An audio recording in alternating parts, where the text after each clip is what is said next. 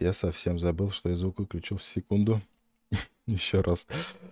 А, всем привет. Теперь со звуком. Всем привет. Сегодня очередной выпуск сердечного подкаста. Э, вы очень просили пригласить гематолога. А вот а, сегодня эфир а, замечательным гематологом, кандидатом медицинских наук Евгенией Медведовской. Здравствуйте, Евгений. Здравствуйте. Добрый день всем. Всем, кто смотреть. А, вот, а, вопрос а, анемии, сердечно-сосудистых заболеваний всегда остро, остро стоит.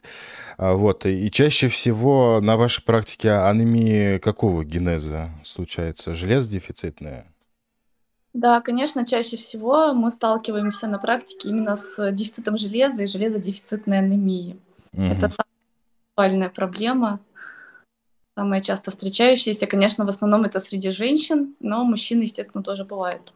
Угу. Анемия является независимым фактором риска смерти в любом возрасте абсолютно, особенно в пожилом возрасте. А, я просто в своей практике в основном работаю с тяжелыми пациентами, коморбидными, сердечной недостаточностью. Вот а, у них вопрос даже не то, что анемия, а вопрос вообще железодефицита играет а, прогностическую э, роль. А, вот, и всегда очень, э, так скажем, трепетно следим за уровнем ферритина. А, вот, э, и всегда часто меня спрашивают, вот, доктор, у меня гемоглобин 145, но вот а, ферритин на уровне, там, ну, к примеру, там, 8 там, или 10, то есть есть железодефицит. А, нужно ли мне пить препараты железа? А, ведь сейчас я начну пить препараты железа, а гемоглобин еще вверх поползет. Правда ли это? И нужно ли это восполнять? А, да.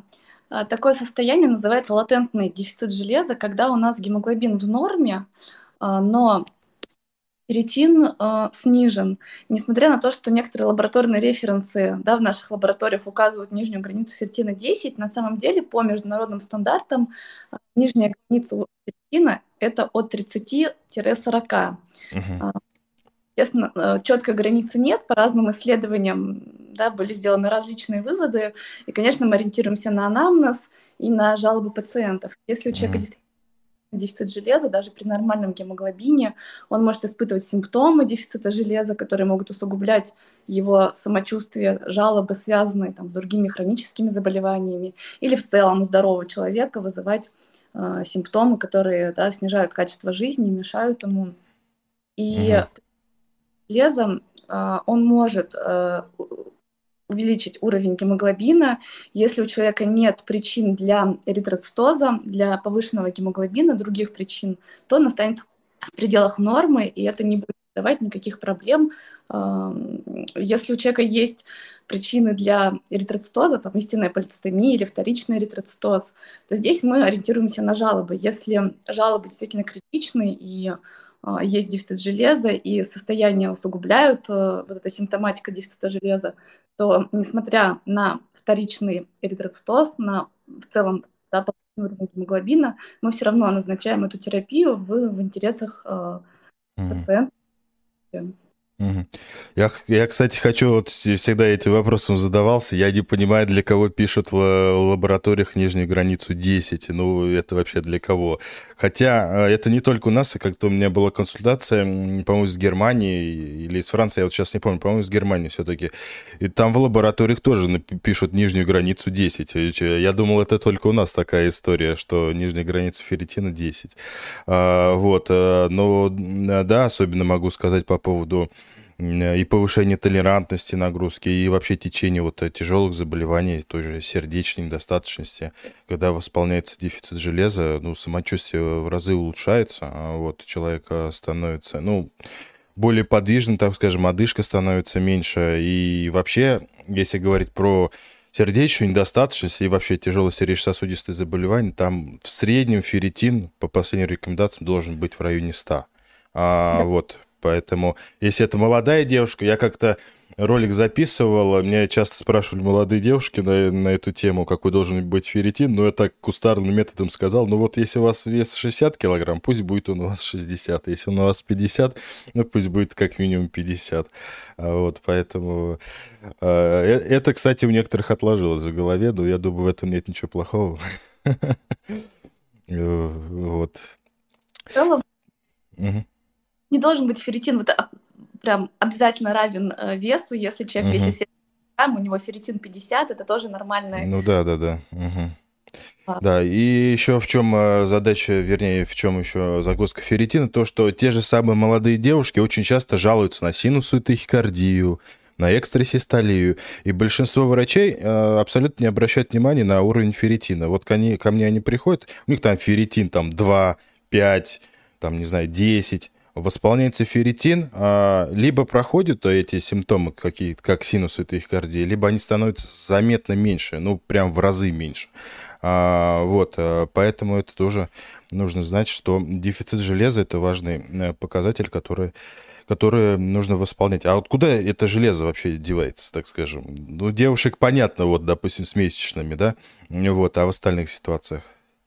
А, да, на самом деле очень важно не только назначить терапию препаратами железа, если мы выявили дефицит железа, но и выяснить причину, чтобы а, да, хотя бы попытаться предположить причину, чтобы ее также нивелировать э, и не допустить повторного развития дефицита железа и ухудшения самочувствия. У девушек, да, э, наиболее частая причина это менструация, но не просто менструация, а именно обильные менструации.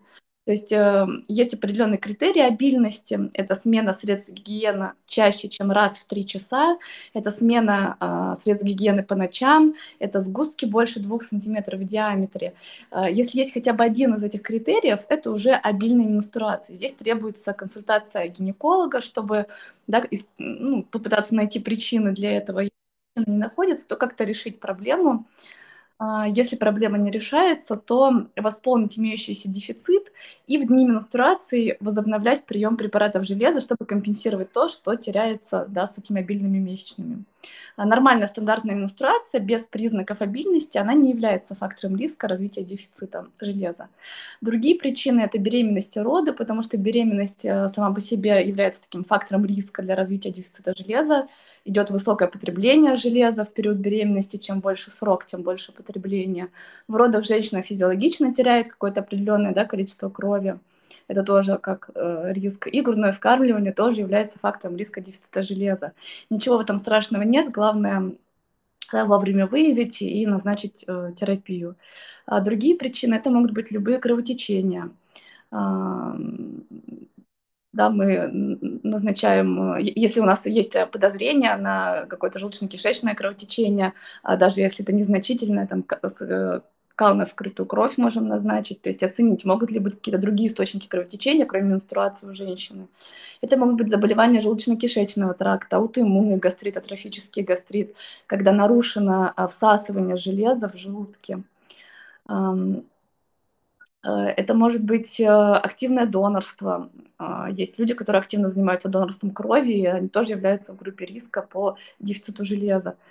Это могут быть какие-то хронические заболевания, воспалительные заболевания, тот же ковид и острые вирусные э, заболевания, которые протекают с высокой лихорадкой, э, тоже могут быть причиной развития дефицита железа. Угу. Но, но также ковид еще он ча- часто, так скажем, проявляется высоким ферритином, как э, ферритин также является острофазным белком, который отражает воспаление, либо перенесенное воспаление. Тоже очень часто меня спрашивают, что же делать с этим ферритином. Ну, ничего, наблюдать. Как-то самостоятельно он не, не вернее, с помощью каких-либо медикаментов он же не опустится. А вот. Я встречал там и 500, и 700 вот после ковида. То есть человек вообще ничего не беспокоит. Вот у него там 700 ферритин. Вот, поэтому пугаться не стоит. А, и вы э, просто должны понимать, что после перенесенного ковида повышенный ферритин свидетельствует лишь об одном – о том, что вот э, был воспалительный процесс. Просто многие идут читать э, великую сеть интернет, находят такую патологию, как гемохроматоз печени, э, вот, и начинают у себя искать данную патологию, э, вот, э, поэтому не надо искать. Это наследственная очень редкая патология, правда? Да, конечно. Это патология, там совсем другие цифры ферритина, которые в тысячах измеряются. Мгм после ковида, он может быть долго повышенным, он, это не является, то есть это не является никакой угрозой и предметом для беспокойства, не нужно его мониторить, отслеживать. А дефицит mm-hmm. железа мы можем да, заподозрить по общему анализу крови, там, по снижению эритроцитарных индексов, mm-hmm. посмотреть рецепторы к трансферину, такие показатели, которые не зависят от воспаления, в отличие от ферритина. Uh-huh. Ну, для пациентов больше для докторов. А, можем гемоглобин в ретикулоцитах посмотреть. Ну, то есть есть другие методы, которыми мы можем выявить, подтвердить uh-huh. uh-huh. или воспаление других и назначить терапию при необходимости.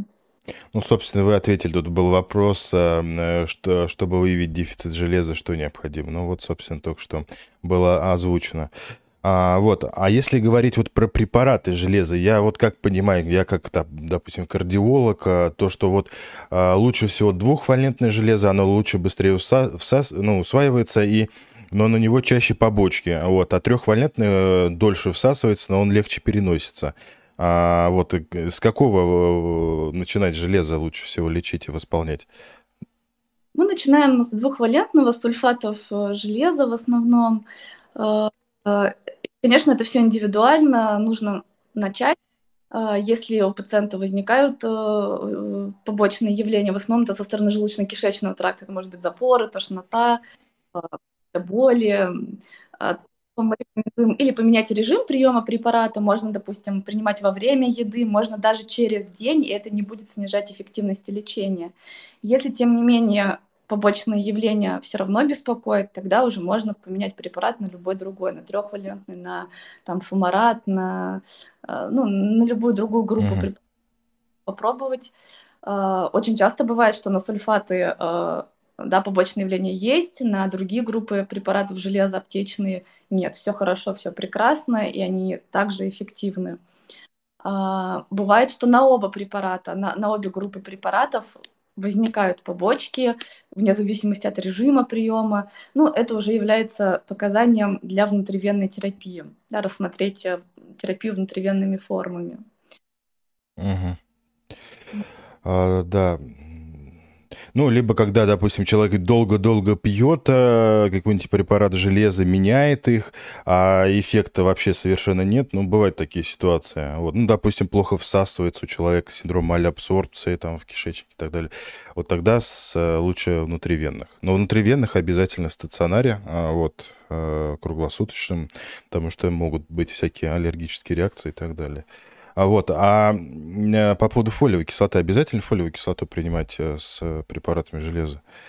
Не обязательно. Есть такое, да, что фолиевая улучшает всасывание железа, как и витамин С в желудке, но это не обязательно, это не критично, и э, в целом я даже не, не рекомендую, если у пациента нормальный уровень фолиевой кислоты. Ну, можно, да, профилактическую дозу, там 400 микрограмм назначить вместе с железом, но это не является вот обязательным показанием на усмотрение врача, пациента, э, не обязательно.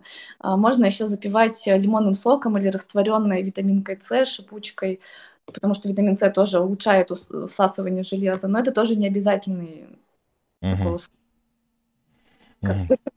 характер носит. Угу.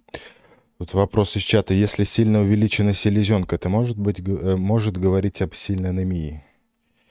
Это может, э, селезенка может увеличиваться при некоторых видах анемии, но не при дефи, не железодефицитной, не при, угу. не анемии. А, а вот если немножко отойти от железодефицитных э, состояний анемии, э, на втором месте какая чаще всего встречается анемия? B12 дефицитная?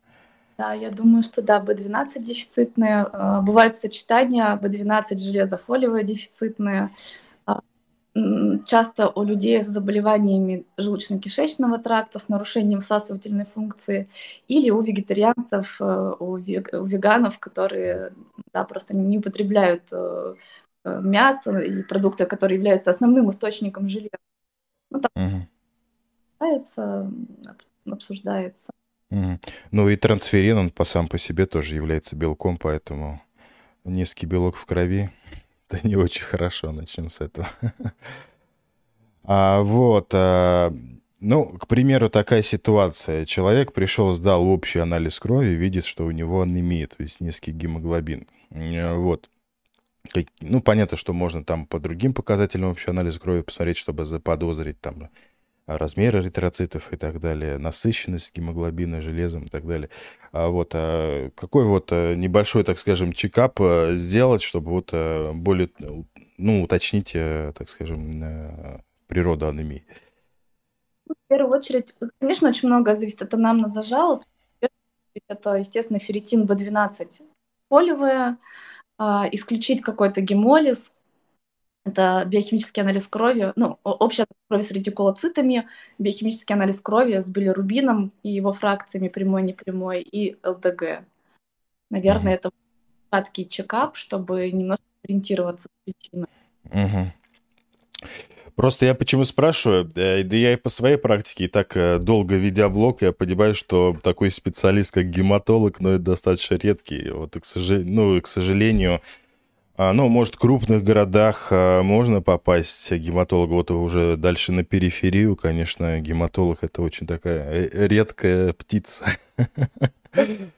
Мало не собиралась, честно говоря, в гематолог. Сказала, что это такая востребованная редкая специальность. В маленьких городах, к сожалению. Да, это очень редкая специальность. Я вот просто учился в Саратове, а, вот, и определенное время работал в Саратове. А, вот там целая клиника гематологии и онкологии. Там целая большая клиника. И то в городе, где есть целая клиника, целая кафедра, даже там попасть к гематологу ну, не очень легко. А вот, что уже говорить про те города, где этих клиник и кафедр нет. Вот, поэтому, да, очень востребовано. Вот, хотелось бы, чтобы вас было больше. Да, вот популяризовать, и часто, к счастью, пишут студенты, ординаторы, вопросы в директ, э, радуют, что люди интересуются. Может быть, со временем нас станет больше, и проблема угу. хоть хотя бы угу.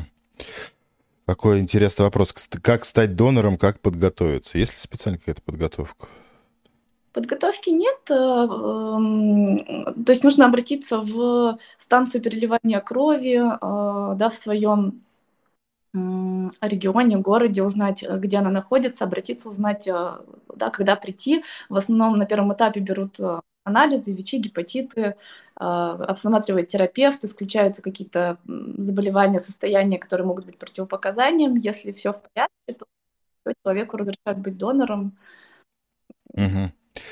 А, тут вопрос больше, наверное, э, ко мне. А, доктор, расскажите, что такое гомоцистеин, как его контролировать? Э, вы приходите и сдаете анализ крови на гомоцистеин. Просто нужно понимать, что, допустим, гомоцистеин, э, он важен тогда, когда у человека нет абсолютно сердечно-сосудистых заболеваний, и повышенный уровень гомоцистеина может влиять и на тромбоз, и на развитие атеросклероза. Это не обязательно, что если у человека высокий гомоцистеин, будет э, быстро развиваться атеросклероз, но э, как один из факторов риска. Если он повышен, снижаем гомоцистеин.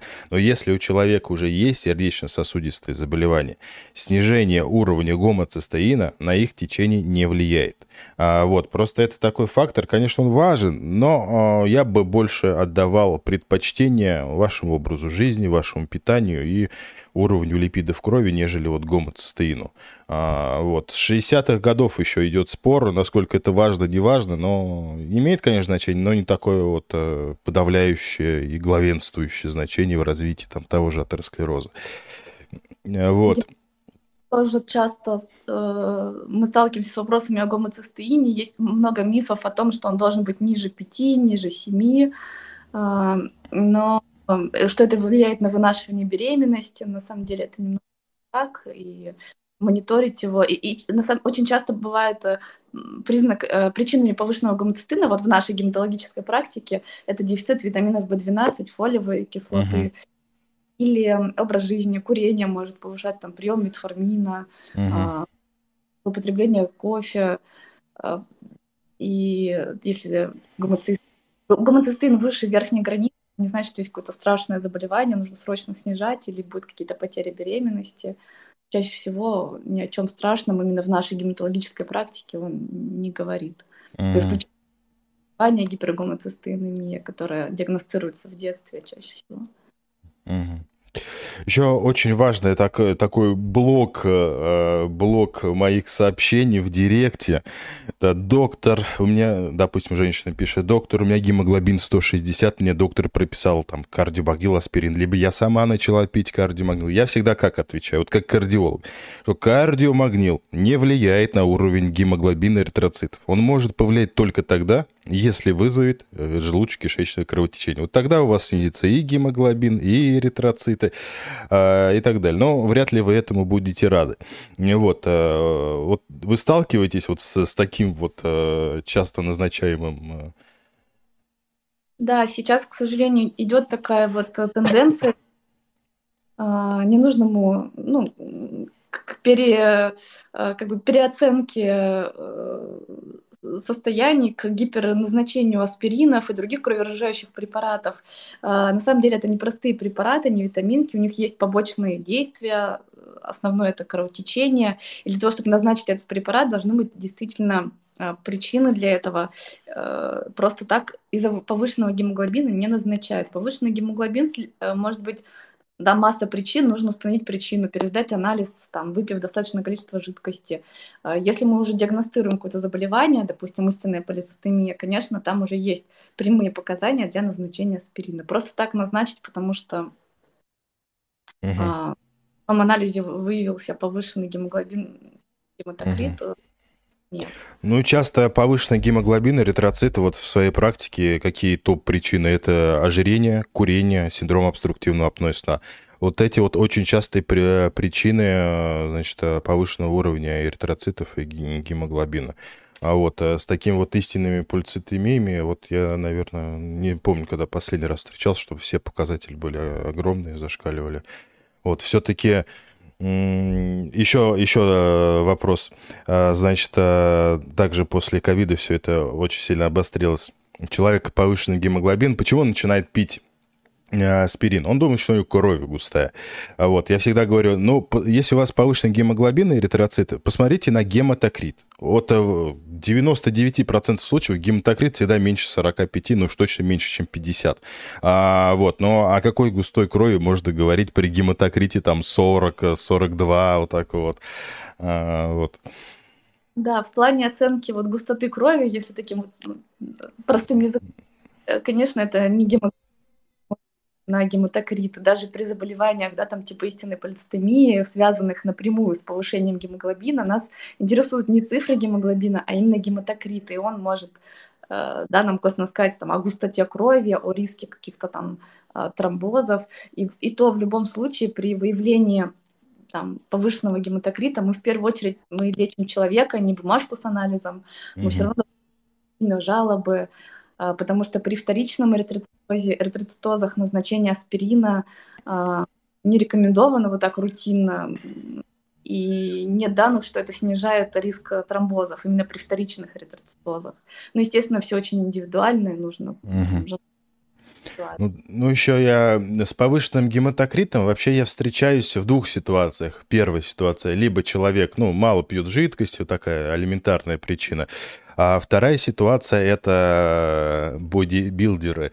Вот э, с ними я не знаю, что мне делать. Они всегда мне пишут и говорят, да, доктор, у меня там гематокрит 55-60, что мне делать? А он такая, такая знаете, э, тумбочка просто на, на аватарку не помещается. Ну, понятно, что он э, использует э, запрещенные анаболические стероиды, которые сами по себе это вызывают. Ну, что делать, что делать? Отменять анаболические стероиды, что тут еще делать?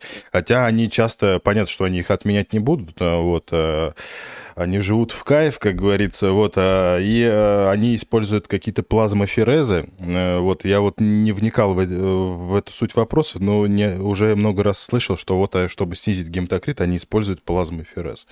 А, вот. Это как вообще? Используется, но, может быть, даже проще использовать кровопускание. Это угу. такое, может показаться многим а, средневековье. Угу. Медицински называется там гемоэксфузии, действительно применяется у пациентов с, допустим, истинной полицитомией той же. И мне кажется, этот метод проще и дешевле, чем плазмоферез. Да? Угу ходить после консультации гематолога, чтобы это делать грамотно, правильно, в необходимые сроки. Но это может быть альтернативой плазмоферезу. Угу.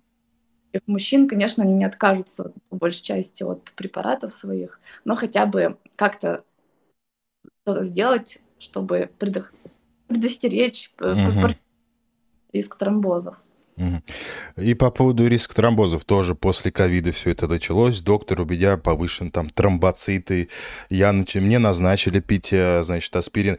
Я вот как-то учебник по гематологии открыл, э, где-то там в интернете скачал, открыл вот тему тромбоцитозов, и там было написано, что если у человека там где-то 450-500 тромбоцитов, то их никак не нужно э, лечить, то есть использовать тот же самый аспирин. Но люди находятся в страхе, люди пугаются. А, вот то, что у них обязательно там на фоне тромбоцитов там 430 э, разовьется тромбоз и так далее. Э, вот. Нужно ли принимать Конечно, конечно, нет. Во-первых, эм, э, опять же, не всегда адекватные референсы в лабораториях. Э, по международным стандартам э, верхняя граница тромбоцитов это 450-460. Все, что выше, мы можем считать тромбоцитозом. То есть 380, 400, 420 это норма, это в границах нормы и не требует бегать, мониторить, снижать и переживать. Если выше нормы, конечно, здесь нужно ну, пересдать. Может, часто люди, это касается и гематокрита гемоглобина, и тромбоцитов, часто люди э, идут натощак, боятся даже водички попить перед анализом, а пить на самом деле нужно хотя бы там 200-250 мл э, воды э, выпить э, да, перед тем, как пойти. Это может влиять на показатели уровня тромбоцитов, гематокрита гемоглобина. А если все-таки тромбоциты там выше верхней границы, нужно оценить причины. Не бросаться сразу пить антиагреганты, а, а выяснить причину. Может быть, был воспалительный процесс, и это не является приема аспирина при тромбоцитозе, да, поствос... на фоне воспалительного процесса. А, может быть, это есть железодефицит. На фоне дефицита железа, железодефицитной анемии может быть э, тромбоцитоз. То есть mm-hmm. далеко не состояния, э, которые могут быть причиной тромбоцитоза, требуют э, назначения аспиринов. Угу. То же самое с додимером абсолютно. Но когда идет э, вопрос про додимер, они уже аспирином, э, аспирин не используют, они уже начинают использовать антикоагулянты.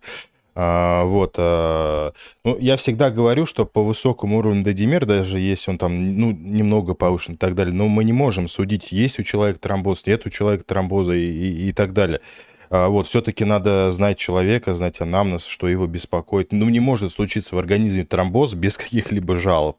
А, вот, э, и так далее. Вот когда стоит э, на дедимер а, проверять, если он немного повышен, там, не в разы, там, не в 5, не в 10 раз. Вот тут пишут там 440, по-моему, при референсе там 350. Вот, э, вот на такие вот небольшие повышения стоит обращать внимание, и от чего вообще зависит?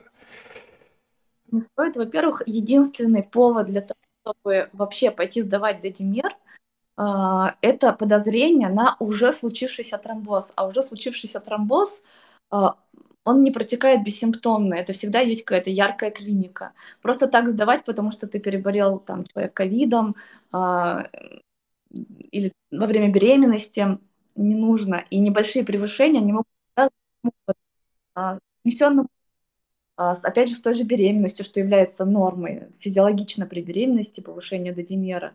А, с возрастом может повышаться уровень додимера у людей старше там, 50-60 лет. А додимер может быть да, чуть выше там, установленных границ. И опять же, мы не лечим эту бумажку, мы лечим человека. И тем более такие невысокие уровни додимера, они нам не могут... Они не говорят о том, что где-то есть тромбоз, тромб, который мы mm-hmm видим, не находим, и он оторвется, и э, да, это плохо закончится. Нет. Угу. Еще это один показатель, который я сам не знал, но я не гематолог все-таки, РФМК. А вот о чем он это говорит показатель? Потому что либо человек идет сдавать додибер, либо вот этот показатель тоже видит небольшое повышение. А вот. А, так же, как и тромбоз динамика а, это анализы, которые сейчас не используются, они не должны использоваться в клинической практике. Не используются ни в одной стране мира, они не фигурируют ни в одних клинических рекомендациях, и они не являются объективными. А, их, то есть они были а, разработаны, они использовались когда-то, может быть, ранее при, ну, когда не было более усовершенствованных методов исследования. А сейчас они признаны неэффективными, необъективными и не должны применяться в клинической практике. И чтобы там не было в результатах, это ни mm-hmm. о чем.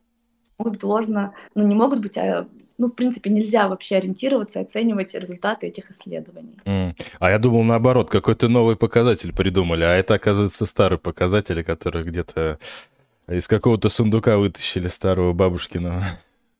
Да, это полуэкспериментальные вещи, которые не должны использоваться в клинике, нет. Угу.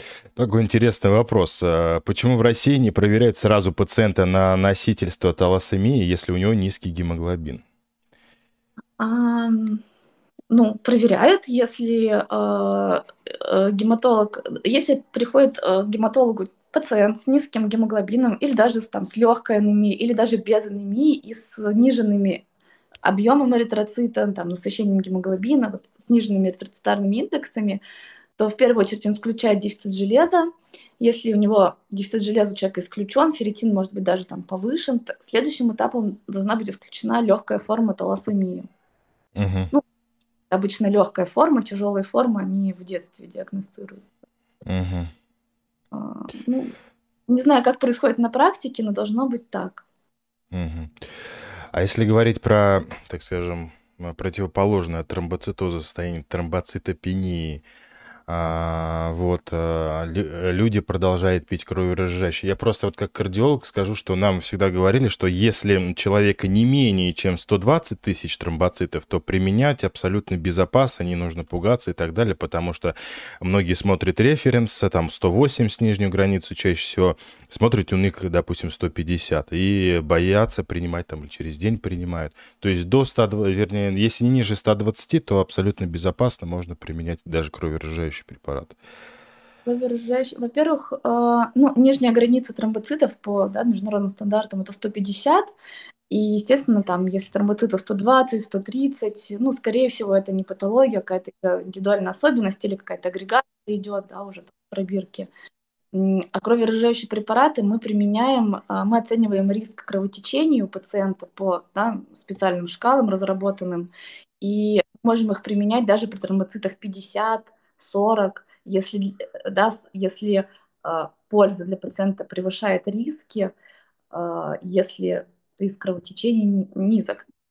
Угу. Да, бывают тяжелые пациенты, э, беременные пациентки, у которых есть там не нам им показана терапия, мы назначаем, если мы считаем, опираясь там на э, определенные медицинские факты, что э, польза превышает.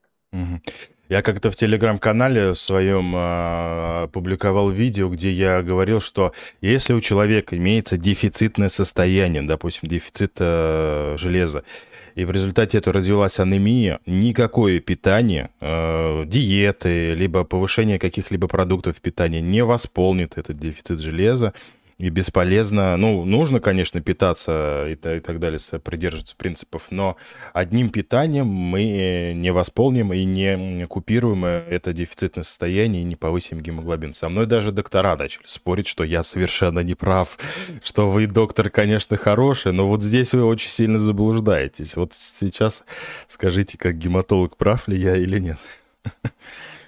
Правы, абсолютно правы. Мы не можем уже имеющийся дефицит восполнить продуктами питания, потому что с продуктами питания мы получаем в сутки ну, микроскопическую дозу, которая достаточно для поддержания нормального уровня, но недостаточно для того, чтобы восполнить. Лечебная доза препаратов железа при латентном дефиците железа, при анемии – это 100 мг в день. С продуктами, ну, я сейчас не могу точно сказать, но мы получаем раз в 10, если не, не, Сколько килограмм гречки нужно съесть в день? съедать э, быка, красного мяса, и то может не хватить. Нет. Продукты питания, если мы, у нас был дефицит, мы его восстановили, дальше мы можем поддерживать его продуктами питания. Даже если это вегетарианец, э, можно с диетологом составить такой режим питания, что, вы, ну, что человек будет компенсировать э, отсутствие мяса в рационе и поддерживать нормальный уровень железа. Угу. Ну, в принципе, да. Ну, а просто люди э, чаще всего не хотят никакие таблетки пить, никак лечиться, думают, что с помощью питания можно восполнить те или иные состояния, но, к сожалению, к сожалению, ты... Это... А, да. А, здесь был вопрос, э, человек долго принимает железо, но ферритин не повышается, но он не уточнил, были ли капельные, ну, инъекционные препараты железа. Вот, э, если не было, я думаю, вот. А почему при гемоглобине 143 ферритин 15 не удается его поднять э, никакими препаратами железа? А здесь либо неправильно в неправильном режиме принимается препарат железа, либо, возможно, нужно сменить препарат железа на другой. Если режим правильный, э, было испробовано два препарата железа и без эффекта, тогда нужно разбираться в причинах, почему железо не усваивается, может быть, исключить заболевание желудочно-кишечного тракта и а, рассмотреть терапию внутривенными формами. По поводу режима приема, лучше принимать или, ну, естественно, это все индивидуально в зависимости там, от хронических заболеваний, от жалоб со стороны ЖКТ, но лучше принимать между приемами пищи или даже до еды, там, минут за 20. А, нельзя запивать препарат железа кофе, чаем, молоком, заедать молочными, там, кальций-содержащими продуктами прием э, препарата железа с препаратами а, для щитовидной железы, для желудка типа местная альпаза. То есть нужно разносить правильно по времени. Есть вот э, много таких нюансов, которые люди могут не знать и не соблюдать. Угу. Это является причиной неэффективности. Угу. Гемоглобин 153, ферритин 20. Выявили хелобактер пилори. Что первично лечить? Анемию, ну, вернее, дефицит железа или эту бактерию? Бактерию. Если симптомы не критичны, если это не влияет э, сильно на качество жизни, э, то в первую очередь вылечить хеликобактер пилори. Угу. Так, так, так, так. Сейчас тут вопрос мне задали. Как успокоить воспаление селезенки, если после коронавируса? Кошмарит весь иммунитет и организм. Ну, нет такого диагноза воспаления селезенки. Да. То искать другие причины помимо угу. ковида. Тут был вопрос по поводу кальцинатов в селезенке. Что делать? Ничего, я, я думаю, наблюдать. Ничего не делать. Да.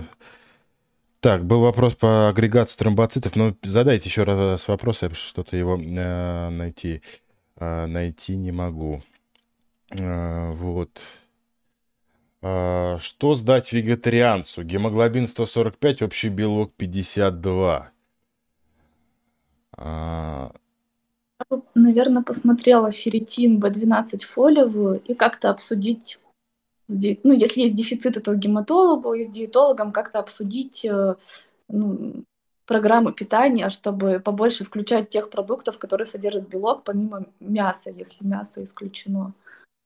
Mm-hmm. Это действительно диетологом, эндокрин, ну, когда это эндокринолог, диетолог, ну, с грамотным диетологом mm-hmm. можно корректировать свой рацион, чтобы уровень белка был в норме и дефицит, и не было риска дефицитов.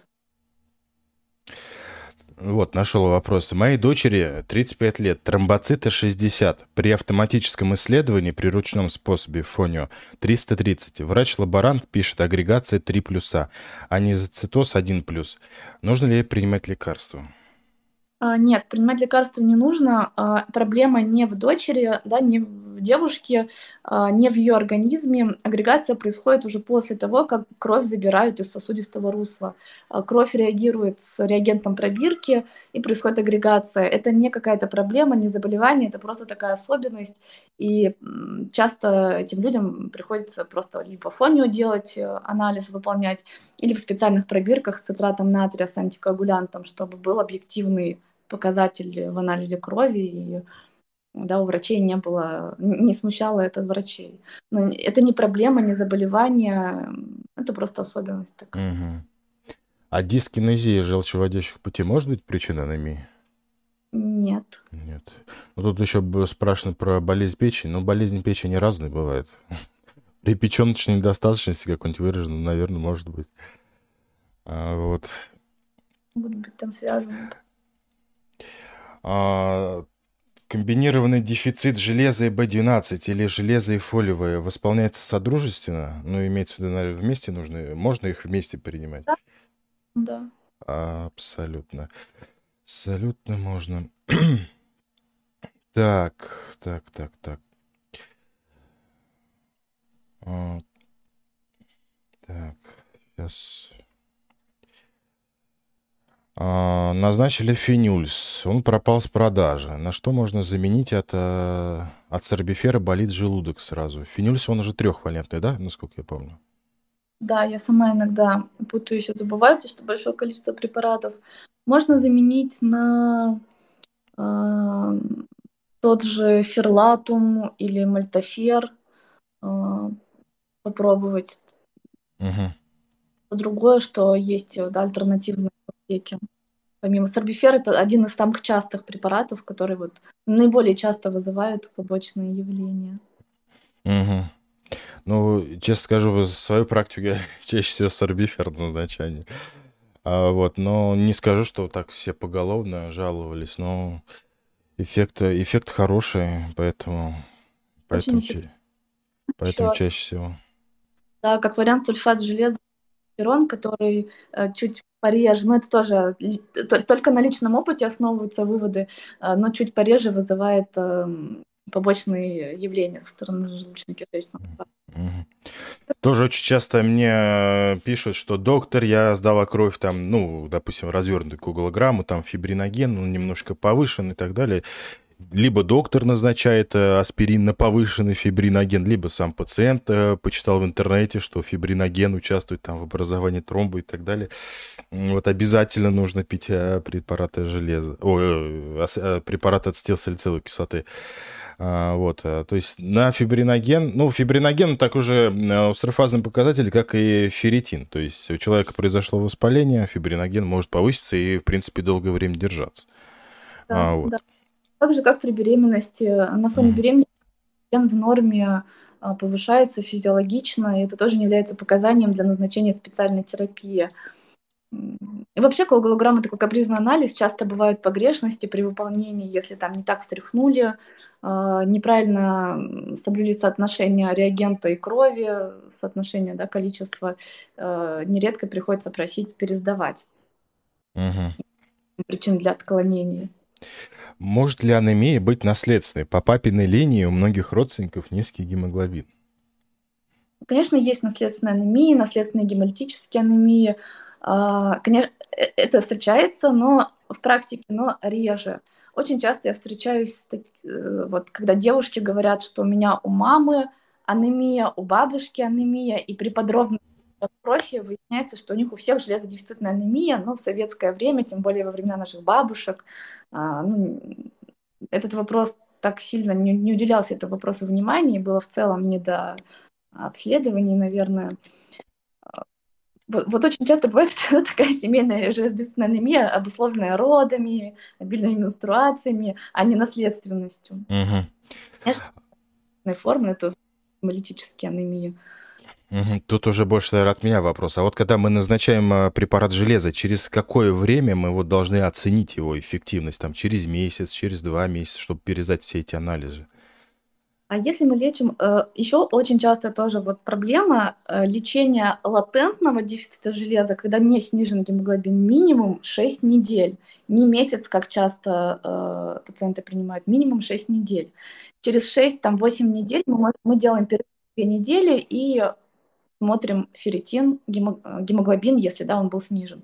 Если была какая-то критичная анемия, средней, дай бог, тяжелой степени тяжести, тогда мы э, через месяц, э, где-то через две недели уже можем посмотреть уровень гемоглобина, чтобы оценить эффективность, э, вообще есть ли какой-то прирост или нет. Да, должен быть хотя бы на 10 единиц.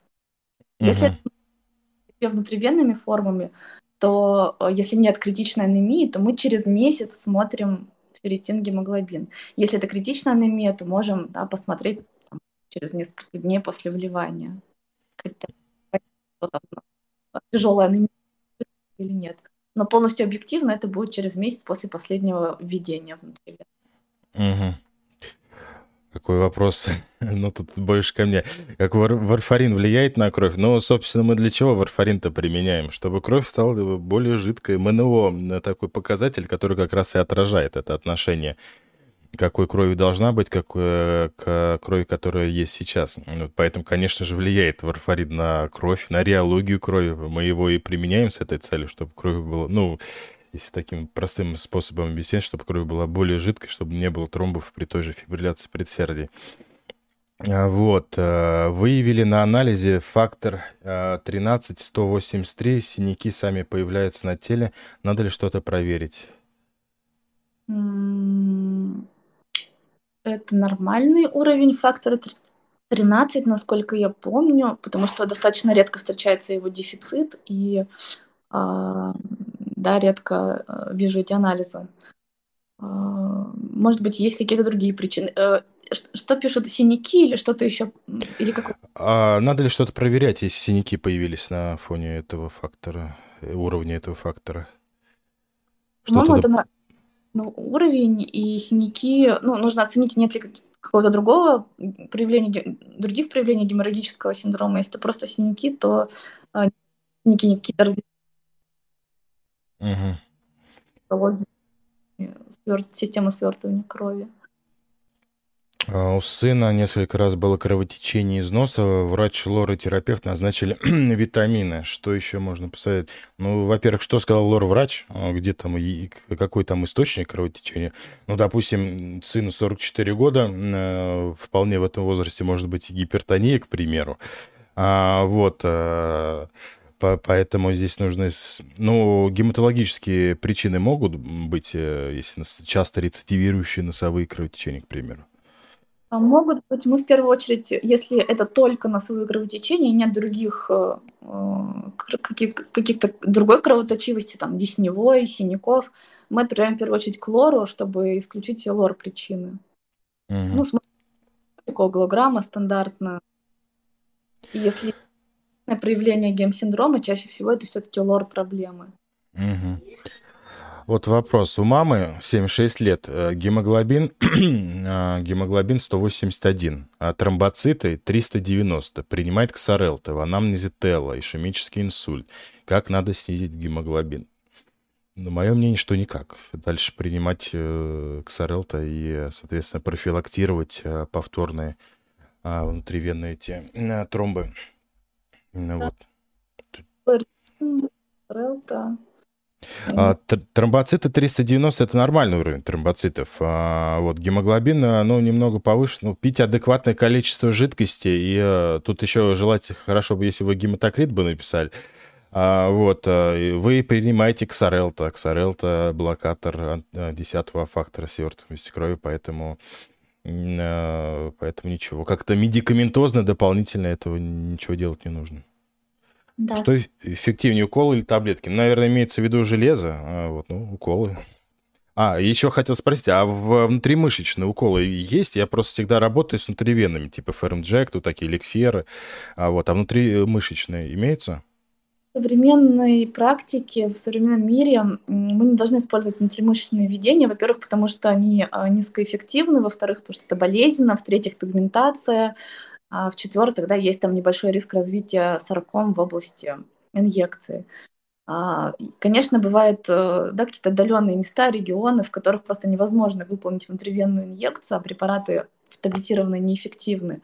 В таких случаях, ну, естественно, там мы рассматриваем внутримышечные. Но если есть возможность, или если человек может принимать внутрь препараты, или если есть возможность внутривенного введения, то внутримышечные не должны вообще рассматриваться. Угу. Просто я, честно, в своей практике с таким не встречался, но вот э, порой на стримах мне задавали этот вопрос по поводу внутримышечных. Вот. Э, если гемоглобин в норме, ферритин обязательно сдавать? А, если есть признаки или подозрения на, или причины какие-то э, косвенные для дефицита железа, то нужно. Угу. А, так, где-то один вопрос видел. А, с анемией, пониженным давлением, какие физические нагрузки допустимы? Я просто еще хочу сказать, что э, пониженное давление – это как один из симптомов анемии, потому что люди часто вот говорят, вот у меня низкое давление, у меня слабость, там, головокружение, начинают обследовать там сердце, УЗИ, МУЗИ, ТРУЗИ и все остальное – Вот, а потом просто банально сдают общий анализ крови, там, допустим, гемоглобин 90. Вот, то есть пониженное давление, сниженная толерантность нагрузки и так далее, это один из симптомов анемии. А вот, ну какие физические нагрузки? Пешие прогулки, ходьба, но нужно повышать, э, повышать, восполнять э, уровень гемоглобина. А, вот. Пытаться это скорректировать. Если какая-то легкая форма талассемии, ну, это, конечно, очень редкая ситуация. Угу. А, а к вам вот как к гематологу приходит э, с жалобами на слабость и снижение работоспособности, и все, больше ни на что не жалуются, только на слабость. Спасите меня. А, да, конечно, бывает, что слабость, снижение работоспособности, концентрации внимания– это вот самые частые жалобы. Бывает, что при более подробном расспросе еще выявляются там головокружение, выпадение волос, кожи, а, ран. Но в любом случае мы смотрим, исключаем дефицит железа, там B12, особенно если есть какие-то подозрения по анамнезу, жалобам и анализу крови. Вот, потому что очень часто вопрос, доктор, у меня слабость, какие витамины мне попить, а, вот, а может витамин D и так далее. Вот, но все-таки слабость, э, снижение работоспособности, это может быть симптомом и достаточно там серьезных заболеваний, не такие, как дефицит какого-нибудь там витамина D или там витамина, другого витамина и так далее. Вот. Сейчас... Угу немножко еще э, э, хотела сказать, очень часто э, люди с дефицитом железа или даже железодефицитной анемии очень долго ходят к психотерапевтам, считая, что у них просто депрессия, лечат ее, а потом выясняется, что это просто признаки дефицита железа. Вот такие апатия, mm-hmm. Работоспособность, сонливость, безразличие к жизни. Тоже mm-hmm. эти вот вещи я хочу сказать, я, вот у меня был второй сердечный подкаст с психологом, а, который занимается как раз тревожными расстройствами, паническими атаками, поведенческими там э, всякими моментами. А вот он э, начал эфира, э, в начале эфира сам сказал, что сначала всех отправляет на анализы щитовидной железы, на ферритин, на гемоглобин. Вот только после этого начинает, соответственно, консультировать уже как психолог, психотерапевт. А, вот грамотный подход, и оно так и должно быть, да. Угу. Абсолютно грамотный подход. Вот, э, хотя по образованию он сам не врач, но вот э, абсолютно прав в этой, в этой ситуации. Вот. А нужно ли разделять по времени магний и железо?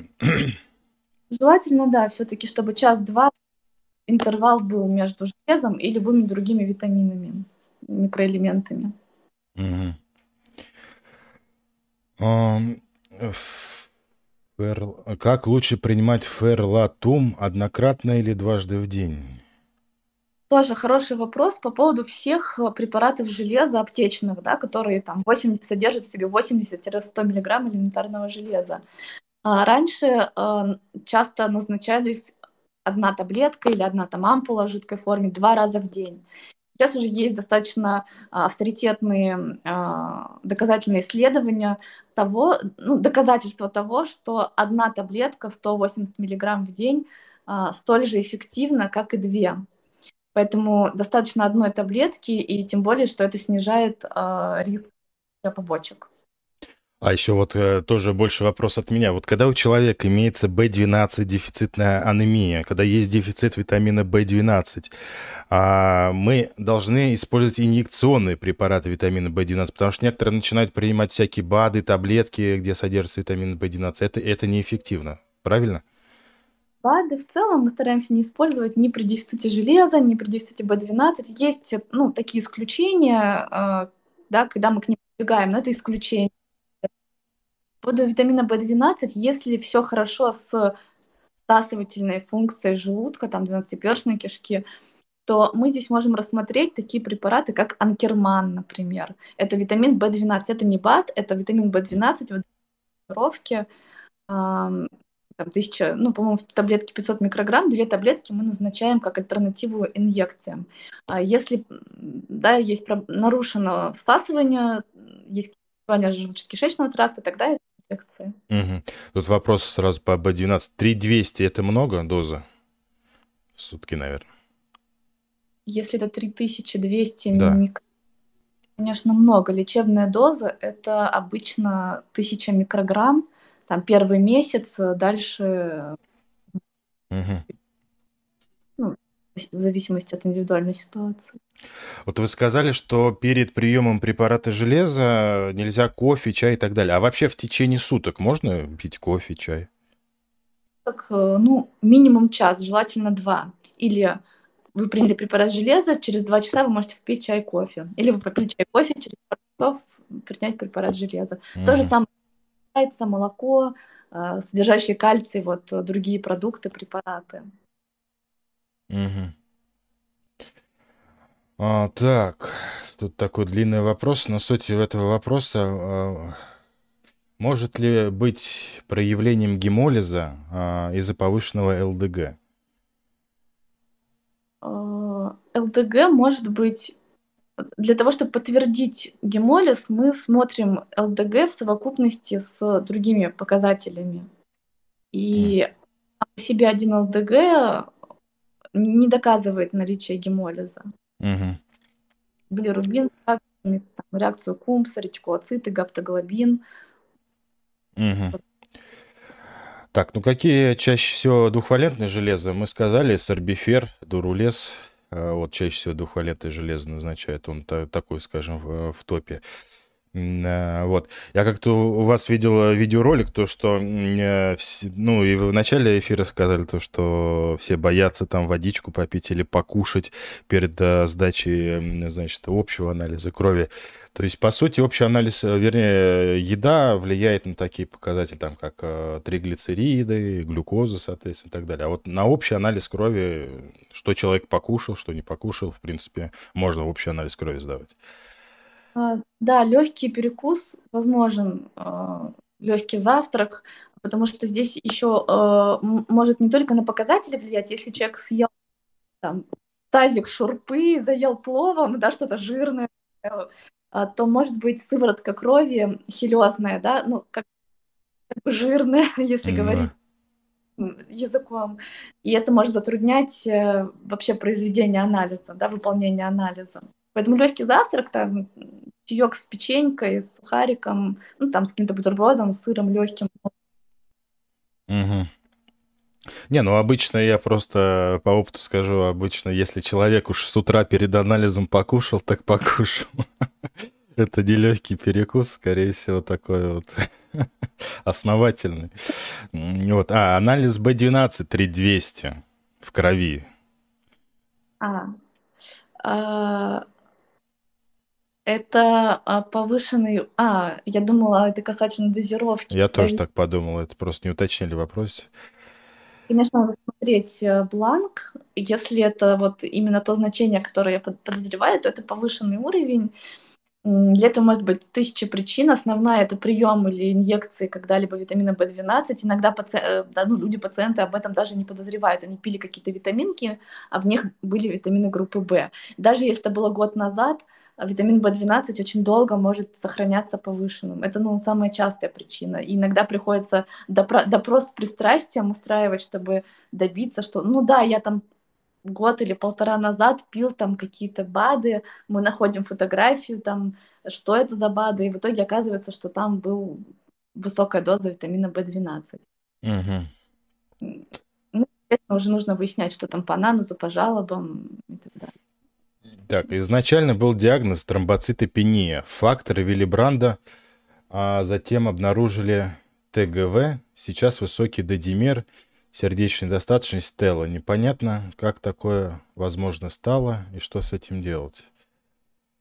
А, Я не поняла, что там было с фактором Виллибранда, но на фоне при тромбоцит- тромбоцитопении не исключает э, вероятность, ну, не исключает того, что может случиться тромбоз. Это не является риском для тромбоза, но у человека с тромбоцитопенией теоретически, да, под влиянием каких-то там факторов э, может случиться тромбоз. И нужно просто понимать, какие для причины, Мгм. почему случился тромбоз. Да, особенно вот, допустим, у нас вот э, в отделении часто бывает тромбоэмболии легочной артерии и так далее. А, вот, э, часто ищем источник тромбозов, а, нижние конечности, малый таз, а, предстательная железа и так далее. Вот, и ничего не находим. Вот в таких вот ситуациях э, в первую очередь надо исключать онкологию. А, Вот, и искать э, причину в этом. Да. Вот, в, в том числе обследовать желудочно-кишечный тракт, а, вот, э, чтобы не пропустить. Потому что бывают такие ситуации и, там, и в 40 лет, и в 50 лет. Ну вот стрельнул, неизвестно откуда стрельнул. А, вот, и у человека развивается какая-нибудь инфарктная пневмония на фоне, на фоне тела. Вот, да. поэтому такая вот, такая вот история. После глубоких это, конечно, подозрительно и требует поиска причин. Угу. Онкологическое заболевание, какая-то тромбофилия, что угу. прием оральных контрацептивов там у женщин. Угу. А, так, папа 83 года, пьет кардиомагнил и статины на постоянной основе. Тромбоциты 150 иногда чуть выше. С, чем это может быть связано? Да ни с чем. Ну, во-первых, э, кардиомагнил сам по себе может уменьшать количество тромбоцитов. Во-вторых, возраст 83 года. А вот тоже. Но 150 или чуть выше это абсолютно нормальный показатель тромбоцитов, безопасный.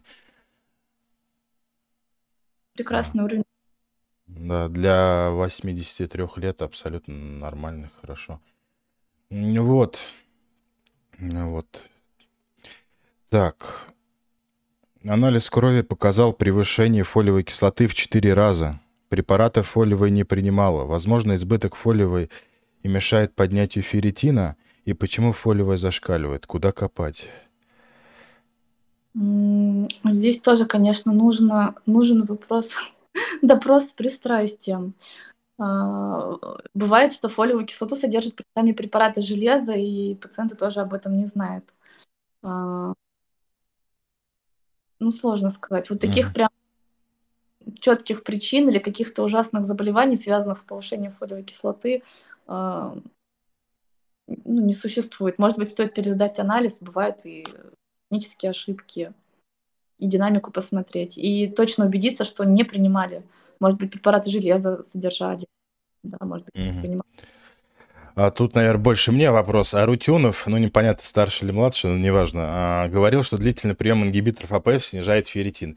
А, но я склонен верить и уважать, глубоко уважать, что Григорий Павлович, что Александр Григорьевич, а вот для меня они, так скажем, э, светило науки. Вот, э, и, соответственно, если это так, это возможен как редкий побочный эффект. Но отменять ингибитор АПФ, с учетом того, что ингибитор АПФ является препаратом первой линии для лечения той же сердечной недостаточности, ишемической болезни сердца, как нефропротектор и так далее, не стоит. А если есть дефицит ферритина, восполнять и дефицит ферритина. В этом нет ничего сложного. Вот, поэтому ингибитор АПФ при редких, редких, так скажем, эпизодах и побочек, как снижение ферритина, ничего страшного. Вот. И то, и то нужно оставлять и следить за уровнем ферритина. Вот. Да. Может быть, тоже будет полезно, что для людей, у которых есть декомпенсированные заболевания сердечно-сосудистые или заболевания почек, декомпенсированные, требующие диализа, а для них э, ферритин, немножко другие нормы ферритина, желательно его там поддерживать. И вот тоже сейчас не могу точно сказать, но в районе 200-500. А, ну, это те, кто на диализе, у кого прям тяжелые сердечно-сосудистые патологии или тяжелая вот патология со стороны почек. Угу. Слышала, что ферритин должен быть не меньше массы тела, так ли это? Ну, я один из, э, так скажем, э, прародителей этого, так скажем, выражения которое очень сильно распространилось, в том числе и по Инстаграму. Э, вот. Но это было образно, было сказано, что ну, минимум 40-45, я всегда говорю, минимум 40-45 для а, нормального функционирования там, а, а, вот, а, женского, в том числе, организма. Особенно если человек, а, девушка, женщина готовится к беременности, а, вот, что нередко бывает, поэтому... Если будет, допустим, 60, 50, 60, 70, ну, замечательно, что сказать то это не требует... Ну, нижняя рамку мы берем там 30-40, uh-huh. нормы, то никаких... Э, неважно, это выше веса, ниже веса, uh-huh. это норму все. Uh-huh. А, так, вопрос к кардиологу. Боюсь, наступит беременность, принимая код Альневу, беталукзок, как быть, если наступит беременность? Ну, кодальнева это что? Это у нас амлодипин, периндаприл и индопамид. Вот периндаприл и индопамид во время беременности применять нельзя, противопоказаны все дела. Вообще я рекомендую да, за полгода отменить ингибитор АПФ а, с мочегодными до беременности, а, вот, и перейти на другие препараты, которые будут держать давление, во-первых, а во-вторых, которые можно будет продолжить принимать во время беременности. Вот, поэтому здесь нужно индивидуально подбирать вам, а, если вы вот сейчас а, планируете беременность. Так, а, в далеком прошлом был пролечен комбинацией реаферон, рибавирин, ЛДГ-372, билирубин 28, это может быть проявление гемолиза. А, ну это от того же человека вопрос. Ну, по поводу проявления гемолиза мы выше ответили то, что какие анализы нужно вам а, сдавать. Вот. Лучше консультации или терапевт. Угу. Не было да, лучше обратиться и не, не искать. Я всегда говорю, не ищ... если у вас какая-то там серьезная, несерьезная патология, вы э, в чем-то сомневаетесь, понимаете, вообще все блоги, вот и в Инстаграме, там, и в других соцсетях, они направлены на, э, есть, конечно, они не, мар... не маркобесные, всякие шарлатанские, они направлены больше на общую информацию, на информирование. Но не нужно всю информацию, э, так скажем, проверять на себя, вот, и что именно вот этот вот блогер э, записал историс только конкретно для вас и дал вам рекомендации, как вам делать, и что вам, что вам делать, как э, себя вообще вести. Вот, обязательно нужна очная консультация, чтобы врач вас видел, собрал анамнезы, задумчиво посмотрел на ваши обследования, анализы и, и так далее, и уже э, вынес свой вердикт. Поэтому никакой сторис, никакой рилс, никакой сердечный подкаст не заменит а, очные консультации. А, вот. А, на вас я в описании оставил ссылку на Инстаграм на ваш, так что переходите, у кого работает Инстаграм, подписывайтесь обязательно. Очень много полезной информации, которая обязательно вам пригодится. Вот, поэтому я говорю вам большое спасибо, что согласились на эфир. Мы осветили очень много тем, я получил большое удовольствие. А вот, а, так что желаю вам крепкого здоровья. Спасибо большое. Огромное. Всем-всем крепкого здоровья. А, спасибо за живой интересный эфир. Надеюсь, он был для всех информативным. Будем сотрудничать. Да, обязательно, да. Все, всего доброго, до свидания воскресенья, отдыха. До свидания. Да.